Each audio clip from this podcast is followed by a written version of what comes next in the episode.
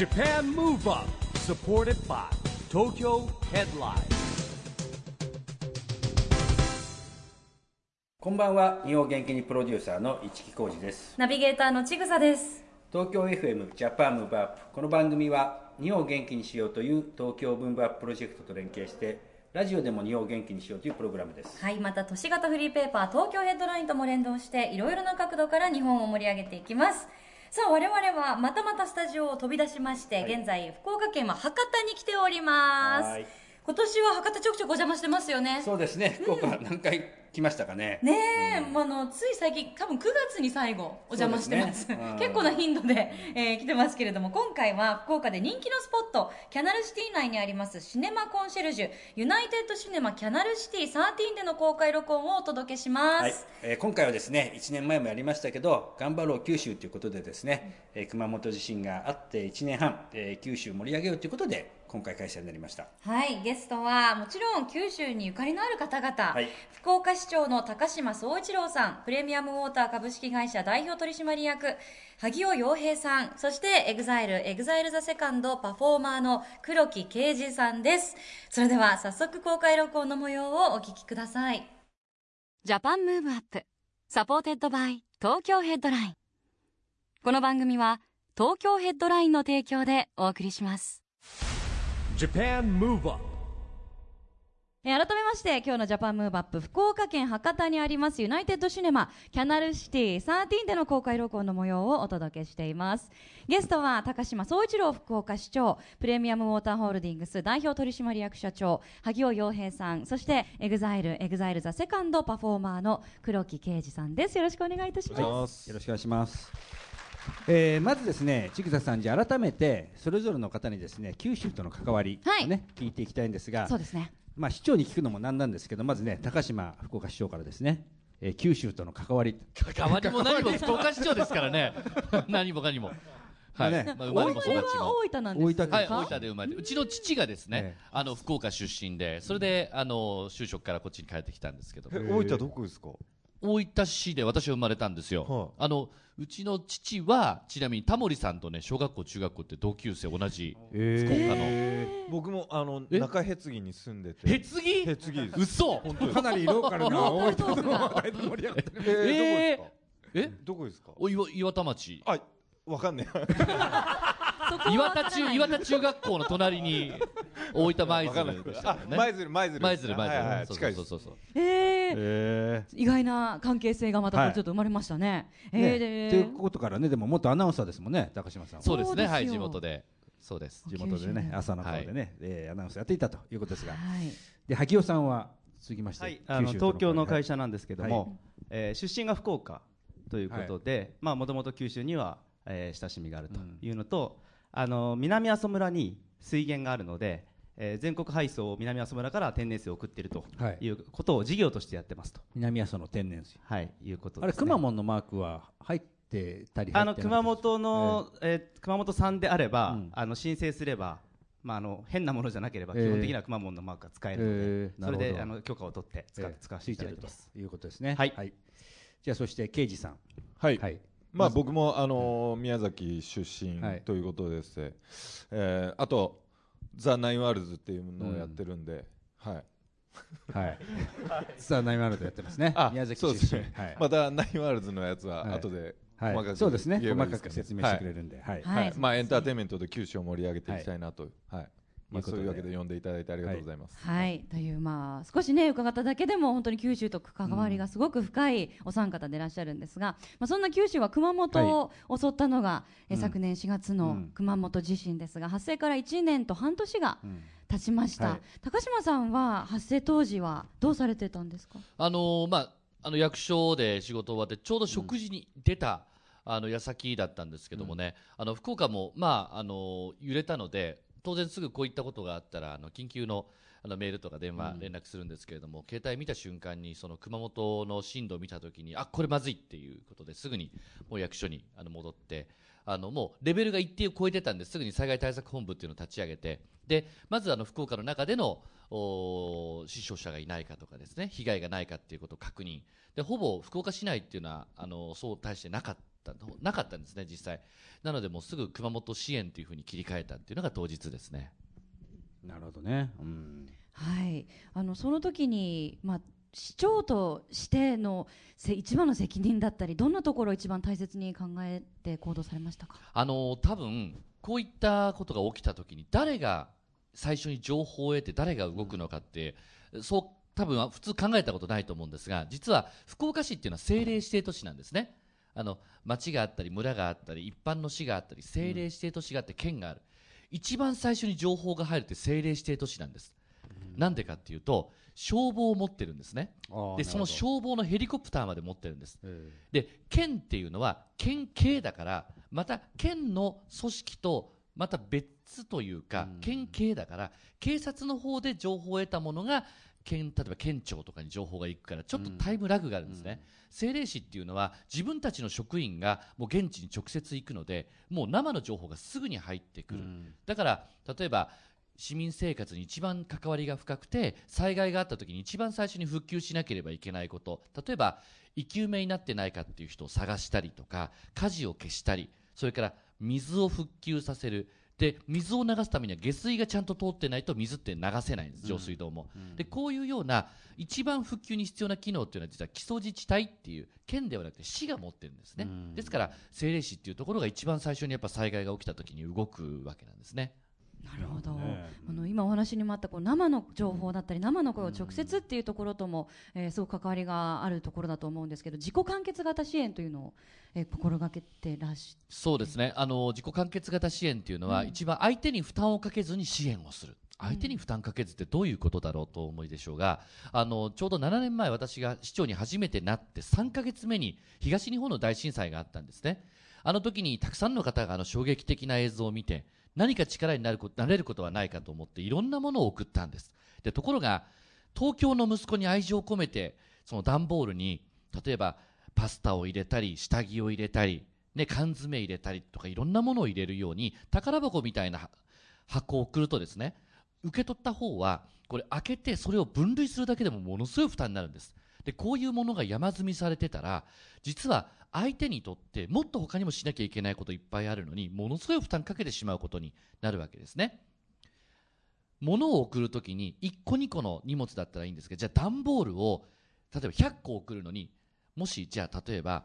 トラックに詰めるときに下にパレットっていうものを敷いてこう一気に持ち上げるっていうね2つ爪のやつでグッとこう持ち上げてっていうことをしなかったら全部手作業で下ろさなきゃいけないんですね。だから支援ってただ送りつければいいんじゃなくってそれが負担になることもあるっていうことを東日本大震災で学んでいたのでそれであの物を送るにしても支援するにしても相手の負担にならないようなやり方っていうことを実はすごく考えていてそれで熊本地震の時はそうしたものを実践をした。今あの画面が映っています。これは福岡市の中心部にある大名小学校という小学校なんですが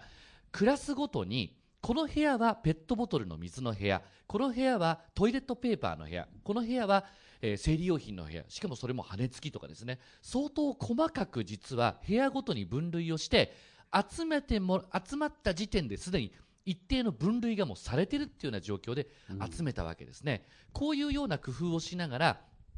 被災地に送った後に向こうの人に分類してもらうんじゃなくって被災地のすぐ近くにある政令指定都市だからこそここで荷物を集めてあとは被災地のこの体育館で避難をしている人に何人分の何が何個いるっていうことをダイレクトに送る。これがあのいわゆるその自己完結型支援っていうようなもの。これにチャレンジをしたんですね。なるほど。あの熊本市長と直接お電話で今この瞬間何が一番必要かみたいな情報も得たとたまたまなんですけどね九州大学の大学院に社会人で私行ってたんです、あの朝朝ですって朝の番組私こっちで地元で担当してたんですが朝番組終わってから社会人として大学行った時に現熊本市長もたまたま隣の席だったんですよ研究室が。それで携帯も知ってたんでで今何が足りないって言ったらねそしたらあの、まあ、3日ぐらい経った時もう毛布とかは足りてきた、今水も出ない手洗えない、ガスが出ない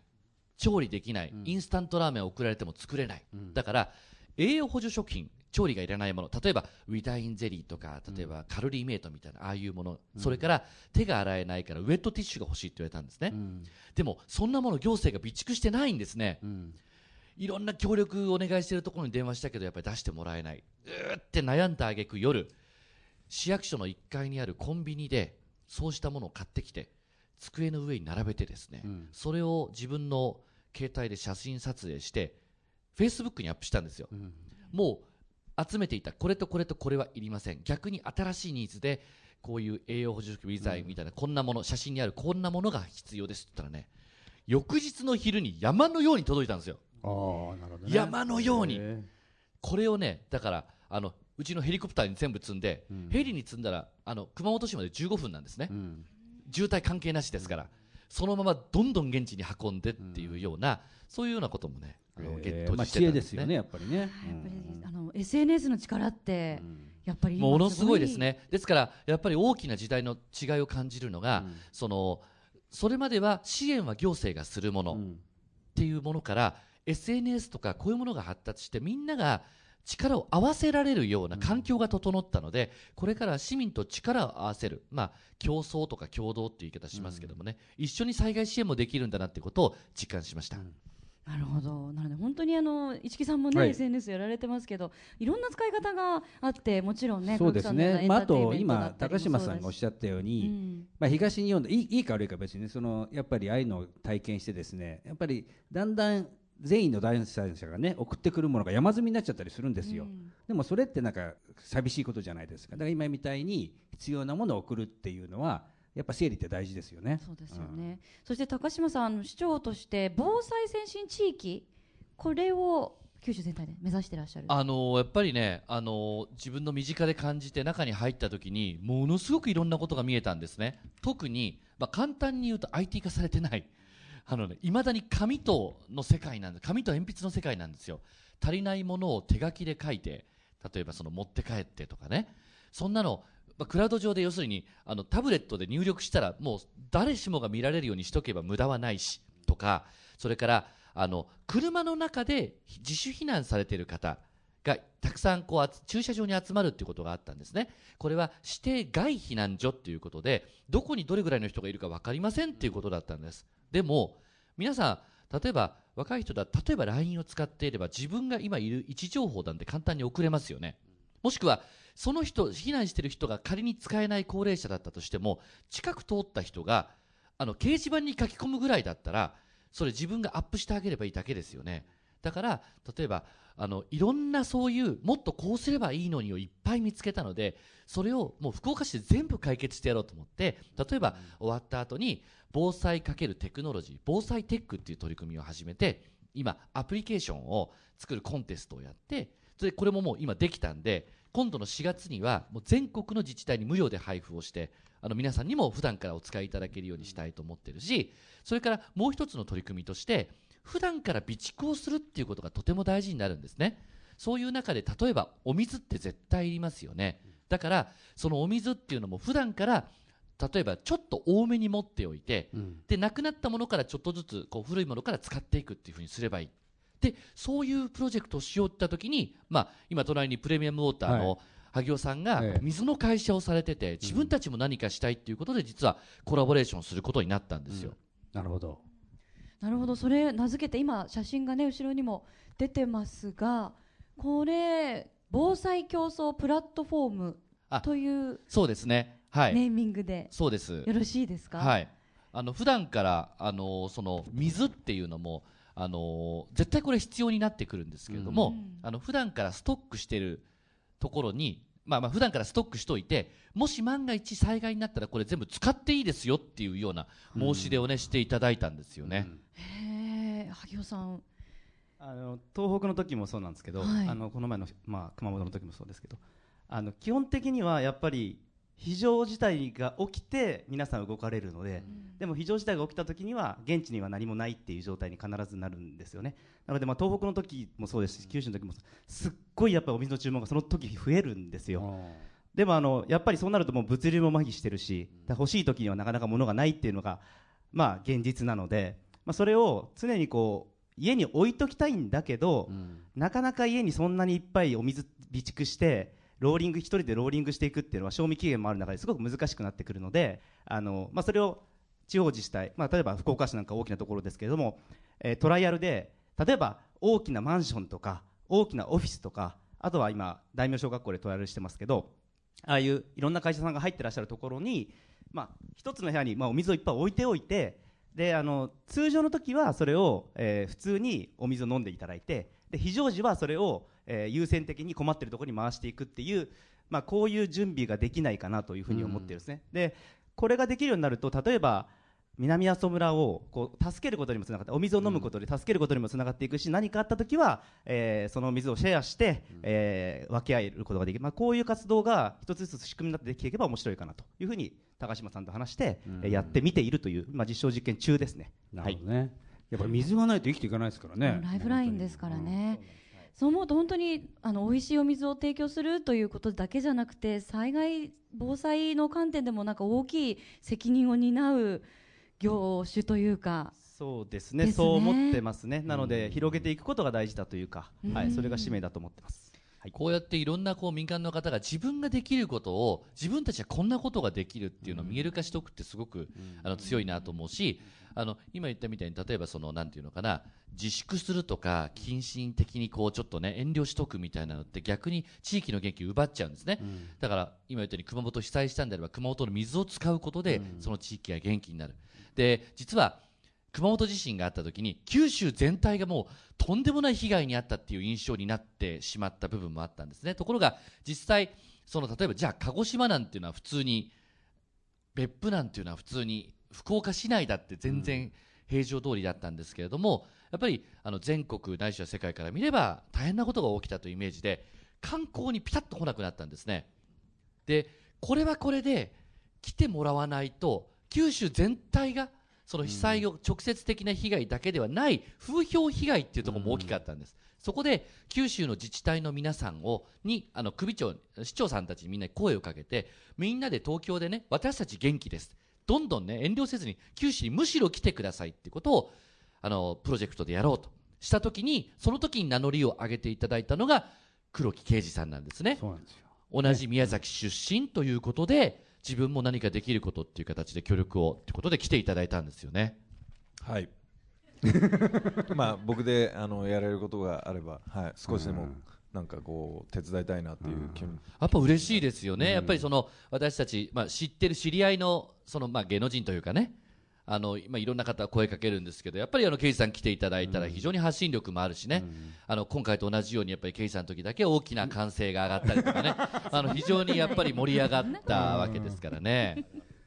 いやでもね東京でやった時はねやっぱりもう多くの人が本当に来てくれて。ありがたかったですね。えーね。でもおっしゃるようにこう伝え方が一方的なんですよね。震災があると。本当に他のとこも行けて、えーやっぱりね観光地いっぱいあるじゃないですかね九州はね、ええ。本当にまあそういうことでですねまあそこからねあのウィザ九州ということで九州盛り上げにですね黒木啓司さんも参加いただきまして。はい、はい。そして黒木さんは夢の課外事業も中心となって進めてらっしゃいますよね。そうですね。熊本の震災があってからですね、はい、あのもう2回ぐらい行ってもらってるんですけども、はい。えー、ケイジさんが中心になってですね中学校とか小学校とかね行っていただいてますがいかがでしょうか？2回じゃないですね。結構行ってます。あ熊熊本ね。あ熊本。熊本はそうですね、あの嘉島東と、えー小坂小学校と南阿蘇西はい小学校行かせていただいて、まあやっぱりあのーそうですね、あのー東日本大震災の時もあの EXILE で行かせていただいて、まあ僕らができることってやっぱりこう情報を発信するじゃなくて現地に行ってやっぱりこうエンターテインメントで、えーまあみんなを笑顔にどれどれだけできるかっていうことをあのそうですね。なんか情報を発信しても、ちょっとなんか錯綜しないようになんかいろんな誤解もやっぱりこう生んじゃう部分もあったりもするんで、な僕らができることってやっぱりこう小学生にも言われたんですけどやっぱりこう震災以降本当にあの心から笑えることができたっていう言葉をいただいて、まあすごいなんかこうこういう仕事やっててよかったなってはいその時思いましたしなんか自分らがやれることを少しずつでもいいからなんかこうこういう形で協力できればなって、エンターテインメントでこう何かをするって結構難しいとは思うんですけど、まあ、み水とかがやっぱりこう、ね、大事にはなってくるとは思うんですけどその後の心のケアを僕らができたらなっていう部分も、はい、考えながら。これもうね皆さん写真見たらこれもうみんな笑顔になるわけですよこでれ子供たちの写真ダンスで日本を元気にってね一緒にあのエグザイルの皆さんともやってますけどダンスって今男の子も女の子もなくてね全員参加で。そうですね、まあ、ダンスって捉えなくて、うん。もう体を動かすで、出すってことですまあそれから入るもんで、はい。で意外といいかなと。びっくりするのはどうもあのこの短時間でも結果的に踊れるようになるじゃないですか結構。そうね。今の子供たちはいの対応力すごいなと僕思うんですけど、そもそもがやっぱり子供はすごい覚えが早いんで、うん。はい。まあ、あと、そうですね。先生がいいんですかねあとはね。まあ僕 先生というかまあでもあのーまあこれはあのエグザイルのライジングサンという曲でやっぱりテレビでも結構やらせていただいたりとかしてまあこう見よう見まねで覚えてくれてる子もたくさんいると思うんで、うん。はい。ライジングスターってあれそれちょっとやっぱ小学生に少しアレンジして踊りやすくするんですか？いや全然あのままはい。あ本当？まあちょあえっ、とショート、まあちょショートバージョンになってます。基本ははあのままですよ、いやあのーあれちょっと真似しようと思ったらとんでもほん実際見ると 簡単にやってるように見えてあれすんごいことなんか体めちゃくちゃ動かしてますよね。まあでも2時間ぐらいあれば多分できますよ。ええはい。市木さんは踊れないでしょ絶対僕は踊れないです。僕はもいうやなんか結構なんかすごい動きあれしてません？だけど小学生も確かに今ケイさん言ったように踊れるようになるんですよ。えやっぱあれはなんだえろう、ね、それめちゃくちゃ嬉しいでしょうね、うん。運動神経なのかな？適応まあでもそもそもがやっぱりあの、まあ、日本人じゃなくても人間って祭り,、祭りの文化とか踊るっていうことに対してすごい多分、まあ、人間の DNA じゃないですけどまあ、そういうものが入っ入ってるじゃないですか絶対誰にでも。いや高島さんがね分かんない。あのたジャンプですよ難しいの足をこうやるやつ。あそうそう足をなんかああれをあしたりこうしたりなんかいきねなりやると無理なんだけど最初ジャンプとなんか足をこうやるのと練習させてミックスさせるんですよ最終的に。そうするとなんかね段形にな階がねってるんですよね。ちゃんとあるんですよね。まあ、分かりやすく言うと金ちゃん走りみたいなもんでもあるじゃないですか。一番走りになりそう。あーあのねよく結構まあまあ当時心で思ってたけどそよくれ決して口に出さなかったのに。よく言われてますけど、そういうあこと。金ちゃん走り。金ちゃん走り。まあでもこれあの東北のよさこいのあの踊りを入れて、ええ。はい、作ってるんで、はい。へえなんで日本人は結構誰でも踊れるような気はしますけど、でもめちゃくちゃみんな楽しそうですね。今ちょっとちょうど写真があの画面映っているんですけども。はいみんな笑顔でね。そうですね、ねもうダンスっていうのがもう野球とかサッカーみたいにこう根付いてきてるんで、そうですよね、はまあ、あと面白かったのはですね、まあ、ここ映画館だからねハイアハイアンドローザムービーとかやってるんでしょうけど小学生がケイジさんに向かってロッキーとか言うんだよねあの今ロッキーが来たって。エグザイルトライブ LDH であの、え映画をやってまして、ええ。ハイアンドローっていう、はい。もう3部作になって、もう今回がファイナルなんですけど、うん。まあ、その中で僕があのなんか変な役をやってるんでいやいや。何何何何？あのあみんな笑い出てるって結構みんな分かってるんだ。ロッキー。そうですそうです。嘘。これからじゃあロッキーって呼んでいいですそうかだ僕黒木っていうんでロッキーって。あなるほど。なるほどまあ、そういう役を、えー。はい、やって、まあ、子供たちが見るような映画なんで、うん。はい。まあ、ね。それでロッキーロッキーロッキーって言われていい匂いとか言われてましたよなんか小学生にね。あのね黒木さんいい匂いするんですよ これが。みんな匂いたいでしょ。いい匂いするんですよ。ね。でもそんな小学生もね大好きなロッキー、はい。黒木さんですけれども、えー先ほどもちょっとねお話に上がりましたナインワールズはい。の活動について詳しく改めて教えていただいてもいいですか、そうですね、えーまあ、ナインワールズはこうエグザイルエンターテインメントが九州にですねまだ浸透してないなって自分の中で感じててそれを、まあ、僕がエグザイルになって約10年間培ったエンターテインメントをこの九州の地に、えーまあ、地域密着型のエンターテインメントを作っていきたいなと、まあ、それを、えー九州で作って、えーまあ、日本やアジアに、えー持っていきたいなっていう、はい、新しいエンターテインメントをちょっと作ろうと思って、えー今年の4月にはあの博多座の方でもやらせていただいたりとか、あとはいろんなところで、まあ、 AbemaTV っていうので僕が音楽番組をプロデュースさせていただいてたりとかなんかそうですね。いずれは本当に。あでこの前もあの福岡、うん。えー市役所の前のね。市役所の前で、ありがとうございました。ナインワールズとエグザイルいただいてセカンドね、無料ライブですからね、福岡市役所の前。見にえー行った人。行った人。おお全あの員福岡市民でよかったと思う人、全員あはい。500万人ぐらい手挙げていただいてありがとうございます。はい。でもね、あ。のちなみに博多座でね、はい。あの開催していただいたんですが、あの博多座の筆頭株主としてはですね、あの福岡市なんですか？福岡市ですから、福岡市が、はい、株主としてもですね、あれ博多座始まって以来の倍率でしたから、はい、最終。めちゃくちゃあれ当たらない取れないで有名でしたからね。ね。15万人ぐらい最終。だって何人入るんですか？1500人ぐらいですか、1800人。うん。1500人あの15万人忘れましたけど、あのね、いずれにしてもね、本当だったらドームでやってもいいんじゃないかっていうところを、ね。あの博多座の雰囲気でやるっていうのがいいんですよね。いやーすごい良かったですね本当であの時はあの高弘さんもねゲストで来ていただいて、えー。あのソロでもいい歌聴かせていただいて、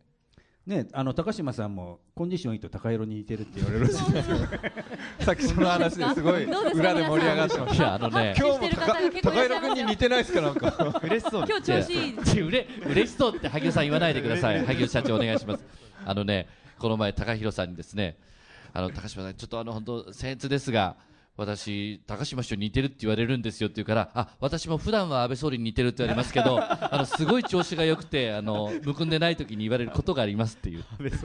でもあの本人同士褒め合ってましたよ。一応あの僕あの立ち会ってましたよ。かった。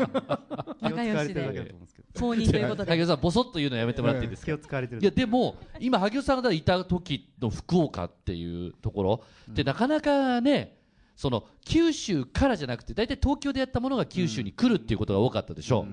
そういう中でだから福岡っていうか九州からっていうようなエンターテインメントがあるっていうのはすごくね、あそうですね。お嬉しいというか。そうですね、まああのなんとか座ってつく中でもああいうイベントをやったのは本当に初めてで、ん。逆に結構いろんななんとか座ってつくところからオファーいただいてるんですけど、なまあ、なかなか、まあ、スケジュールが合わないんでこう、まあ、やれないんですけど、えやっぱりこう今自分が思うにはこう自分が宮崎から東京に出てきた時の、えうん。なんかこう東京で感じてた活気が今九州であったり特に福岡っていうもの福岡元気ですよねすごい感じてて、僕の知り合いのやっぱりクリエイターの人とかどんどんどんどん福岡に移住してるんで、うん。なんかこう今すごい福岡が活気づいてるなっていうのをうん僕も感じ住みたいぐらいですよ福岡。も僕ね住民票を動かそうと思ってうるんです。ん そうそうそうそう。あのね ぜひあの本当にお待ちしてますので、あ僕これやっぱりそう住民票なんか。本当に待ってます。日本全国からなんか取れるらしいんですよ。いあの印鑑証と印鑑証明とか、福岡市だと？そしたら困んないですよね東京に住んでても、えーだったら福岡に税金を払いたいなっていう、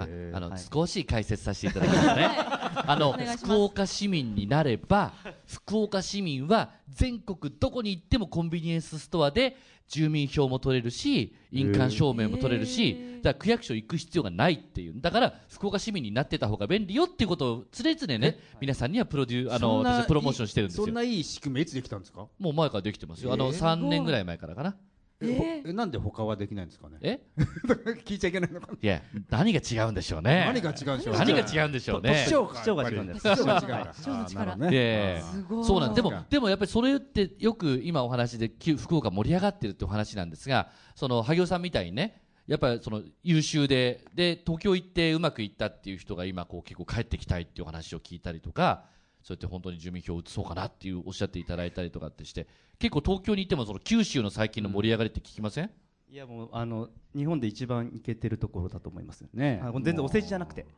ねもう元気だななっていうのが伝わってきますから。もうこの間野球も日本一になりましたなりましたしね。はい。おめでとうございます。ありがとうございます。だから、そのなんか地方創生ってね、いうのは本当にこう、やっぱ九州とかが元気になるっていう影響って多分東北だとか北海道も含めて、やっぱいろんな地域にやっぱ勇気与えると思うんですよね。その東京だけではなくって、だからその刑事さんが九州から盛り上げていきたいってエンターテインメントっていうのはもう結局たくさんの有名なね芸能人が東京に行ってるのは東京しか活躍の場がないから行ってるわけであってだからこのやっぱり思い入れを九州に持っていただけるってすごい嬉しいですよね。うん今ね地方創生というキーワードが出ましたがぜひここのところについても詳しくお伺いしたいと思います一曲曲を挟んでから詳しく伺ってまいりましょう、えー日本をそしてアジア全体を元気にする一曲があればぜひ黒木さんはい。エグザイルもしくはエグザイルセカンドの曲のちょっと中から今勢い抜いてた。んでちょっとあごめんなさい、えー聞いてましたはい聞いてました。おすすめ曲があれば、のー元気になる曲がいいなと思うんですけど。はい。僕らのえーいつ発売したか忘れちゃったんですけど。ものすごい雑ですよね。さっきからまあまあ。あのこの前発売したんですけどあのルート 6T6 っていう曲があるんでぜひ聴いてください Japan Move Up,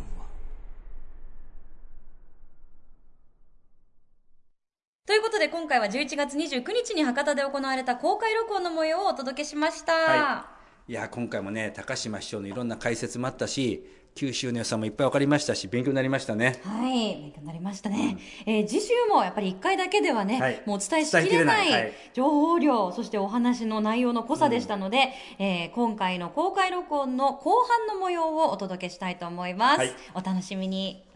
さあ、そしてここで毎月第2月曜日発行のエンタメフリーペーパー東京ヘッドラインからのお知らせです。来週12月11日月曜日にフリーペーパー東京ヘッドラインが発行されます。最新号では巻頭インタビューにエグザイル TAKAHIROさん、巻末インタビューに土屋太鳳さんの豪華2本立てをお届けします。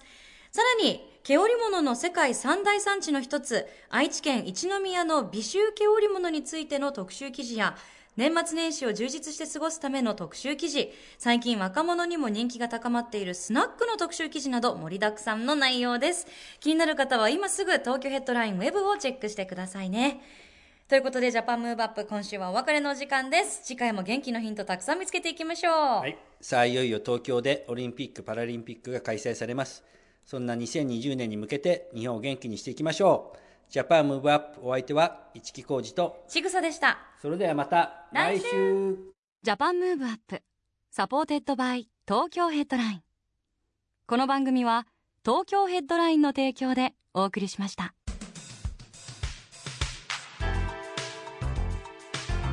Japan Move Up